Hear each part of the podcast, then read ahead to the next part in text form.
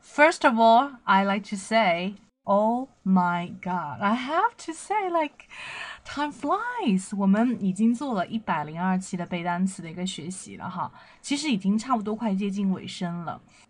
Today, our new episode is about the vocabularies of environment, 有关于环境的一些什么词汇。那么还是跟以前一样哈。If you love English speaking, please join us, and we have a place that you can speak out.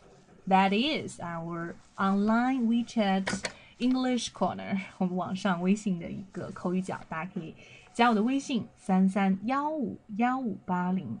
来联系我们哈，进我们这个口语角的一个学习。好的，来看一下今天有关于环境的一些单词 ：plastic, waste, care, pollution, air, rubbish, garbage, recycled. Well, the word I like to talk to you about is recycled. 有关于回收的这个说法哈 ，OK? Recycled 形容词，比如说回收的材料 ，recycled materials, recycled materials. OK?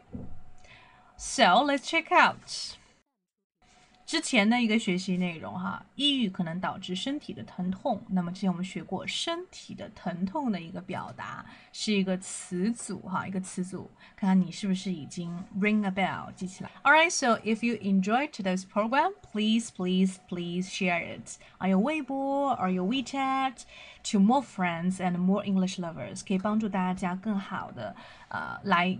提高我们自己哈 ，OK， 学习英文不仅仅，我觉得不仅仅是说只是为了小孩什么之类的，就是为了自己能提高，做好一个非常好的 role model， 这个很重要。嗯、um, ，All right, so about today, so that's pretty much. Bye.